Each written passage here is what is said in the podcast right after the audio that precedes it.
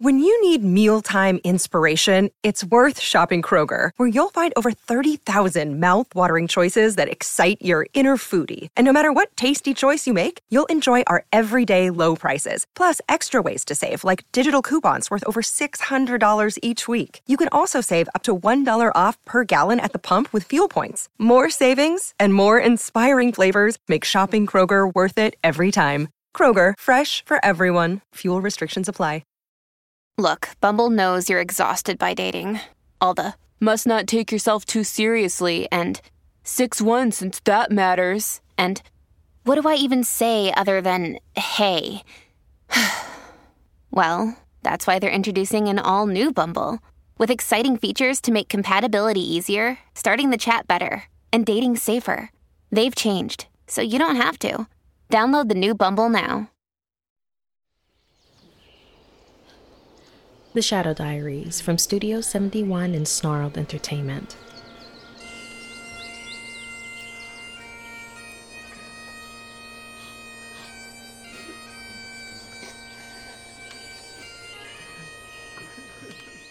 The casket was lowered, but not yet put in the massive hole dug in the earth. The two dozen or so onlookers looked devastated. None more so than Trevor's parents, who stood front and center, his father barely able to stand from the grief, yet somehow lending stability to his wife, the grieving mother.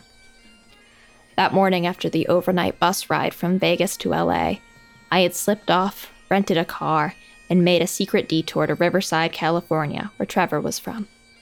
I had gotten nothing from Eliza's entire entourage about him, and there was no way I could do my job as a journalist if he went six feet under before I found out who he was. And okay, fine, amid all the secrecy from Eliza's team, I wondered if there might be a bigger story here. We gather here today to celebrate the life of Trevor Rowland, who has now returned to his home with our God, the Father. The priest asked for mercy from God, awkwardly told a story about Trevor as if he really knew him, and then opened the floor to the parents to give their last respects. Trevor's mother, Karen, stepped forward with a note in hand from which she began to read. Our boy was so beautiful. He was our pride and our joy, and he had his life taken. Suddenly, tears seemed to overwhelm Karen before she stopped and looked up from the paper. He had his life stolen by those devil worshipping bastards! they took my boy! They killed him! Karen was quickly whisked away by her husband as the mourners did their best not to stare at the scene. I watched from the back of the group as the priest tried to figure out how to proceed. Could the funeral really go on with the deceased parents MIA? It seemed if I was ever going to find out anything about who this poor kid was, I would have to look elsewhere. I heard someone walking up nearby. Something, actually. As I turned, I was struck to see a black cat with the same white forehead patch and golden eyes as Gypsy. It stopped in the grass and stared at me, like it was trying to tell me something. As I stared back, I really started to consider the whole nine lives thing. Perhaps the cat had just lost one life and was back in action for eight more. Weird, I thought. Then things got weirder. When a text came through from an unknown number, it said, What you are seeing is real. Unsettled, I walked a few steps back out of sight behind a tree and texted back, who is this? The incoming call seemed to scare the gypsy look-alike as it darted off, out of sight behind the tombstones. I thought it must be the mystery texter calling to explain themselves. I got goosebumps. Should I pick up? This is Shayna. Sup, Shayna? It's Priya. Where are you at?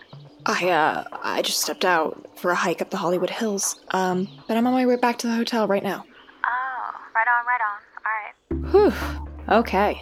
Sounded like she had bought the story. Which was a major relief because if any of Eliza's team had caught wind that I was attending the funeral of her deceased stalker, let's just say I'd have some explaining to do. When I knocked on your door, no one answered. Uh, I got a little worried. Thanks, but I'm totally fine. Are you whispering? Uh, no. No, just don't want to disturb the other hikers. Totally. Yeah. So, alright, listen, yesterday was really hard on Eliza. Even though it was a freak accident, she feels bad, you know? Now she's holed up in her room. She doesn't want anything to do with me or the girls, Marilyn, or even Cooper for that matter. But she said she really digs your energy. I mean, no pressure, but I think Eliza could really use a friend right now. Well, I want to be there for her, I really do. That's rad of you, Shayna. I never want to put you on the spot, you know, but we didn't know who else to talk to. Don't worry about it at all. I'm on my way. Perfect.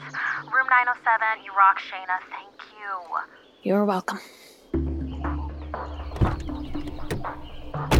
I found it totally ironic the way Priya thought she was asking me a favor. I couldn't believe Eliza asked for me to come back to the hotel and talk to her. I pulled onto the highway, and it occurred to me I had no idea what needy Eliza was like. Was I volunteering myself for a job no one else could handle? The thought stayed with me all the way back to LA. I arrived on the ninth floor of the Montage Beverly Hills to find the door to room 907 left strangely ajar. I looked in to see that Eliza and all her belongings were gone, and housekeeping was already performing a deep clean. I was pretty sure I'd missed my chance to be Eliza's knight in shining armor when I found a post it note on the door that read, Move to room 1110. So I headed to the 11th floor. I entered the hall to hear Eliza going off on someone in a hysterical tantrum in room 1110. I froze, considering if I was really ready to go in there. Maybe I should just pretend I never saw the post it note. I had just turned around to go when Priya stuck her head out of the doorway to the room. Shayna, so great to see you. Eliza's still a little bit emotional. Will you follow me? Sure. I tried to put on a happy face, but not gonna lie, I was totally shaking in my boots. Well, my Converses. I entered the room to see Eliza, a spray bottle of floor cleaner in her hand, staring at Cooper, who stood by helplessly, too self involved to give Eliza the level of empathy that she needed in this moment. Marilyn made use of the pause and the screaming to usher Cooper out of the room with her, which meant it was just me and Eliza. I didn't know what the hell to say, but the silence was killing me. Hi. Hey, You moved rooms. have you ever seen black mold? Um, I don't think. It was all over the last room. The one before that, too. It's in here also. In the AC, the fridge, the bathroom. I can smell it. Marilyn won't let me move again either, so, so now I just have to sanitize it myself. Suddenly, the spray bottle in Eliza's hand made sense, on a certain level.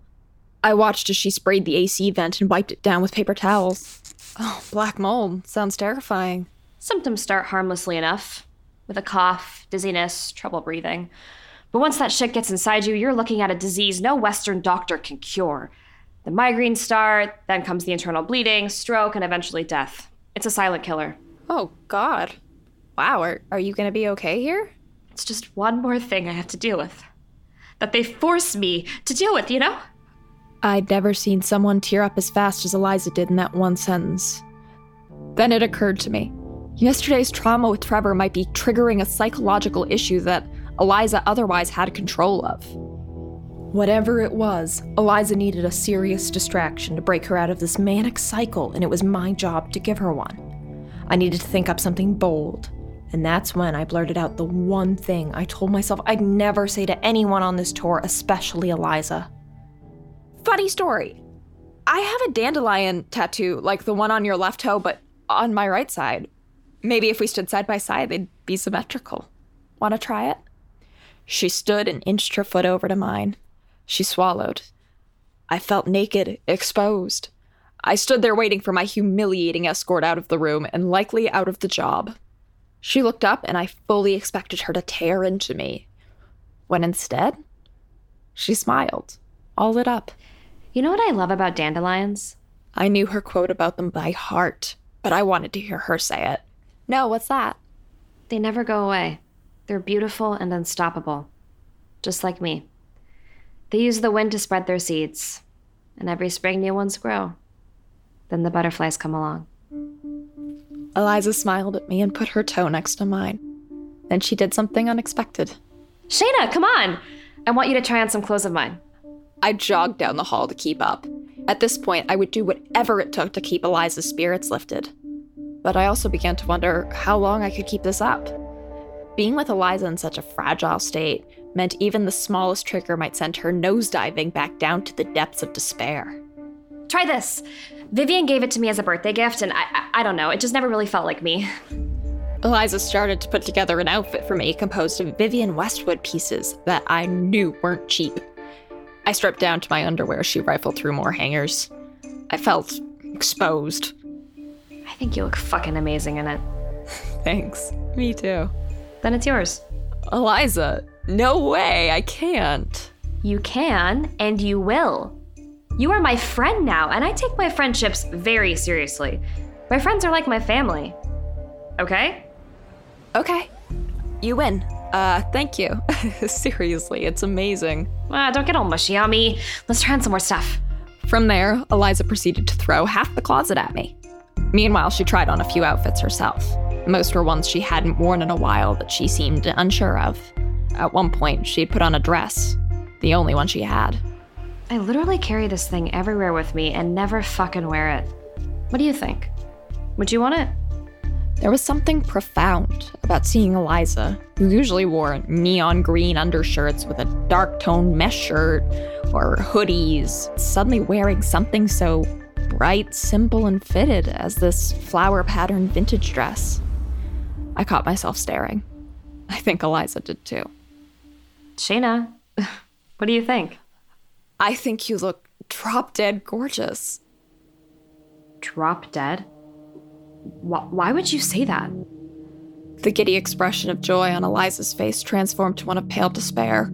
Had I really just used the term drop dead the day after Trevor had literally dropped dead on set in front of her? It was definitely a mistake for me to use that expression, but Eliza's fragile mental state certainly didn't help the situation. Brilliant, Shayna. Really smart. Oh, I'm sorry. Weird choice of words. Yeah, it was. I- I'll-, I'll just change back into my stuff. Yeah, I think that's a good idea. Look, I'm really, really sorry. It's fine. I-, I just. Can you please just go? I stepped out of the closet and made my way to the door of the suite. Shit. It sounded like Eliza had fallen and was not getting up. I ran back to the closet to see her splayed out in a pile of clothes, her head and body twitching, seizing up. At which point I realized this had turned from manic breakdown into a full blown medical emergency. I dialed Priya, my hands shaking as I held the phone. Shayna? There's something wrong with Eliza. G- Get help, hurry! After my call for help, Marilyn had hurried to the room to give Eliza her emergency medicine to stabilize the seizure. After an anxious couple hours of waiting, Kevin from security appeared with Priya, escorting a doctor. He may have been pushing 60, but his pampered skin made him look closer to 40. Also, he looked familiar. Had I seen him on a Bravo reality series before? The doctor entered the suite as I looked to Priya. Who was that? Oh, Dr. Summers? He's Eliza's on-call physician. Dr. Summers. The name hit me like a ton of bricks. This wasn't just any celebrity doctor. Dr. Summers was the A list physician to the stars. Earbuds in, I played the promo video for the Wellness Center. Hi, I'm Dr. Richard Summers, and I want to invite you to make a life changing choice. In today's modern world, we are surrounded by so many toxic chemicals, foods, and personalities, leaving us all feeling sick and unhappy. We feel this is just the way life has to be. And so we stay trapped in unhealthy thought patterns and habit cycles. But I want to offer you a different perspective. What if we hit that pause button on life and took some time to begin bettering ourselves as humans? Perhaps we could become better fathers and mothers, better bosses and friends, and begin to thrive rather than just trying to survive the day. Join us for an exclusive weekend at Summers Center for Wellness and make an investment in you that can change your life and the lives of those around you for years to come. A quick look at the pricing for the retreat on Summers' website showed packages starting at 10 grand. His medicinal cocktails were top secret, mysterious in origin, and seemed to work miracles every time. hence the premium price tag. There was something slimy about the scheme that brought to mind the more controversial side of Dr. Summers. His treatment methods had come under scrutiny after a few celebs connected to him passed away shortly after receiving treatment. And one Reddit thread from an anonymous poster claiming to be a former employee said, Stay the hell away. Dr. Summers makes people sicker on purpose. Don't trust him. His wellness center is a converted insane asylum from the 1950s. Once a patient checks in, they own you but you'll be on so many meds you won't know the difference. Were these just the words of a disgruntled former employee, or was there something to the claims? More important, what sort of medicine regimen did he have Eliza on? Was it ethical and thought out, or was it some sort of band aid treatment that was only going to worsen her underlying issues? The door to the suite opened, and Dr. Summers came out projecting his blissed out brand of positivity at Marilyn and Cooper. The three powwowed, then Marilyn looked at me, and Dr. Summers headed my way. Hey, I'm Dr. Summers. I just wanted to introduce myself and say that Eliza's outlook is very good. And um, could we be off the record? Oh, uh, we weren't really. It's just that they'd like me to explain some of Eliza's recent medical history and alleviate any concerns that you may have over things she may have said to you. Of course. I- I'm here as her friend. Great. Well, so, Eliza suffers from bipolar disorder. It acts up when she's feeling stressed or uneasy. And to make matters worse, it seems that she hasn't been taking her medicine for at least two weeks. Now, a manic episode may lead her to believe any number of things about the people around her. She may claim that, that they're imprisoning her, stalking her, even trying to kill her. She'll be convinced deadly diseases are infecting her environment, or demonic forces are trying to control her, including vivid hallucinations of all of that that I just mentioned. So you see, it can be quite a lot to handle when this happens, which is why they would want you to be aware. Now, I just want to be clear. Eliza is a healthy, happy, beautiful girl when she takes her medicine. So, it's on all of us, frankly, to ensure that that happens. Does any of this make sense? Uh, yes, it makes total sense. Any questions? Uh, well, if something ever happens, um, like an emergency, what should I do? Dr. Summers pulled out his slick white business card that spelled out his name and info in gold lettering. He handed it to me. Call anytime. With that, Dr. Summers was off and down the hall. I looked to the suite door to see Marilyn and Cooper had already re entered to check on Eliza. I took a breath and headed for the suite. I looked at her one more time as she stared at nothing in the mirror. Eliza, I just want you to know I really care about you. I'll play every song perfect. I promise. Well, th- that's not what I'm saying. It's gonna be the best show ever. Eliza, are you sure you're okay? You can tell me. I'm walking on sunshine. My effort to break through was useless, and as the hair and makeup team entered, I knew I was about to be kicked out. Have a good show, okay? It's gonna be the best show ever. Okay, bye, Shayna. Thank you. I left the room, passing by Cooper and Marilyn on my way out. Shayna? Yes? Respect Eliza's privacy. Not a word of this to anyone. Of course. See you tonight? I nodded and forced a smile, trying to hide how disturbed I was by the state I'd seen Eliza in. As I changed clothes and prepared to head to the forum, I couldn't shake the feeling that something was seriously wrong with the picture here. I knew the music industry was rough on people. I knew artists were sometimes emotionally troubled. I knew all this. And yet, the way Marilyn and Cooper had spoken to Eliza, it felt like she was their puppet, brainwashed to only live life on their terms. No, no, that wasn't fair. Eliza worked hard for this. She had to overcome her issues and pull through. That's what Marilyn's pep talk should have been about.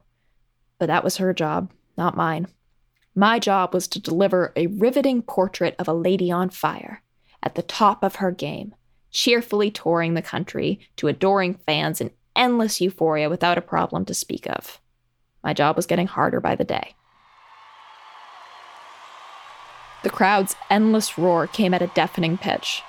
They were a 5,000 strong army and had been waiting at least half an hour there in the dark, looking for any glimpse of Eliza Gold. The roadies had tuned the instruments, the mic at the center of the stage was checked. All that was needed now was Eliza. I began to wonder if she was really going to make it. But then, out of the darkness backstage, I saw her. She was wheeled in by Russell as Cooper helped her up the stairs. She wavered, then got her footing and took the stage as Xavier and Blake followed. I made my way to a more forward facing viewpoint of the stage as she took the mic, and the crowd went silent with anticipation. Sorry, yet. Uh, s- sorry, I'm, I'm late. As Reborn's opening verse began, Eliza's timing was shaky, but none of the crowd seemed to notice or care. And by the third verse, she lit up in a way I totally hadn't seen coming. As the set list went on, she gave one of the best performances yet on the tour. And the troubles of the past day all seemed like a distant memory. Meanwhile, I finally got back to my duties as a journalist, making notes of how ecstatic the crowd was, how Eliza was building her own movement, how this was her moment, and all of the other stuff I knew Chuck and Marilyn would want me to say in the article. Still, couldn't help but think. The real story here was how a young girl with mental health issues, under insane amounts of pressure, almost cracked after tragedy struck, only to play one of her best shows ever. As Eliza was playing her encore, chaos broke out on an overhead balcony. It was one thing to while out at a show, but these fans had become fanatics, crossing the line into total anarchy, throwing things, shoving and punching one another with frightening abandon. I couldn't believe this was happening at an Eliza show. Mosh pits and violence were not a part of her fan culture. Venue security rushed in, but the fighting already had spread too quickly to control. The whole middle section of the balcony had become one giant bloody melee. One cluster of rioters swelled along the side of the balcony, pushing a terrified girl over the edge. I watched in horror as she clung to the railing, dangling there for a few seconds that felt like minutes. I wanted to run to her, to save her somehow. But her grip weakened and it was too late. She went into a free fall and I watched, still in slow motion somehow, as she dropped down through the air, tumbling like a rag doll. Jesus. The fan had landed impaled on a piece of metal rigging about 15 feet off the ground, adjacent to the stage. The music stopped as she hung there, suspended, in shock. Then blood began to rush from her lips. It was pandemonium. Fans below were hit by the blood and scattered, causing a mad rush for the exit. Amid the chaos, something in the back rows caught my eye in the flashing white light of the strobes. A gray body stood there frozen in place as a flood of running fans churned past. It stared out through sunken hollow eyes, like a grim sentinel. There was no mistaking it. The Shadow Man was back. I looked around to see if anyone else noticed, but no one had. They were too panicked to think of anything but escaping this waking nightmare, and by the time I looked back, he was gone. My eyes returned to the stage. There was Eliza, frozen, staring at the fan's bleeding body even as Xavier tried to urge her to move along. The show was over. It was the strangest thing. But I could have sworn I saw the faintest smile forming across her lips. The third tragedy in the last week, it was so unreal. Perhaps she thought it was some kind of joke from God? But it wasn't. And it was concerning to see her losing her grip on reality. As I made my way back to the bus, Eliza's team remained in total silence. I'm sure they were as overwhelmed as I was. Priya came up to me, distraught and still catching her breath from the hour long show. That was so crazy, huh? Yeah, yeah, are you okay? I I'm fine. I'm I'm just like, whoa, I I shit. Priya seemed to be putting on more than she was actually feeling. Maybe she was just in shock. A call was coming in from the same unknown number that had sent me the mysteriously foreboding text while I was at the funeral. I should take this. I stepped out of the line to the tour bus and discreetly took the call. Who is this? Who am I? You're the one that reached out to me, DM'd me about my blog piece. Right, right. Uh, R slash the siren. Uh, do you have a real name? No, but you can call me Virgil. Okay, Virgil. What do you have for me? I only have this. The evil eye sees all and knows all. The only safe way is to avoid its gaze entirely. Now I have to go. Uh, wait, wait, but you have to explain. I called back, but the call reached a mailbox that wasn't set up to receive voice messages. Whoever this Virgil was, he was raising more questions than answers. But I didn't have time to go down the rabbit hole now. I had a bus to catch to Phoenix. Wait, wait for me! After back to back deaths with Eliza Gold in the headlines, you might think this would be the end.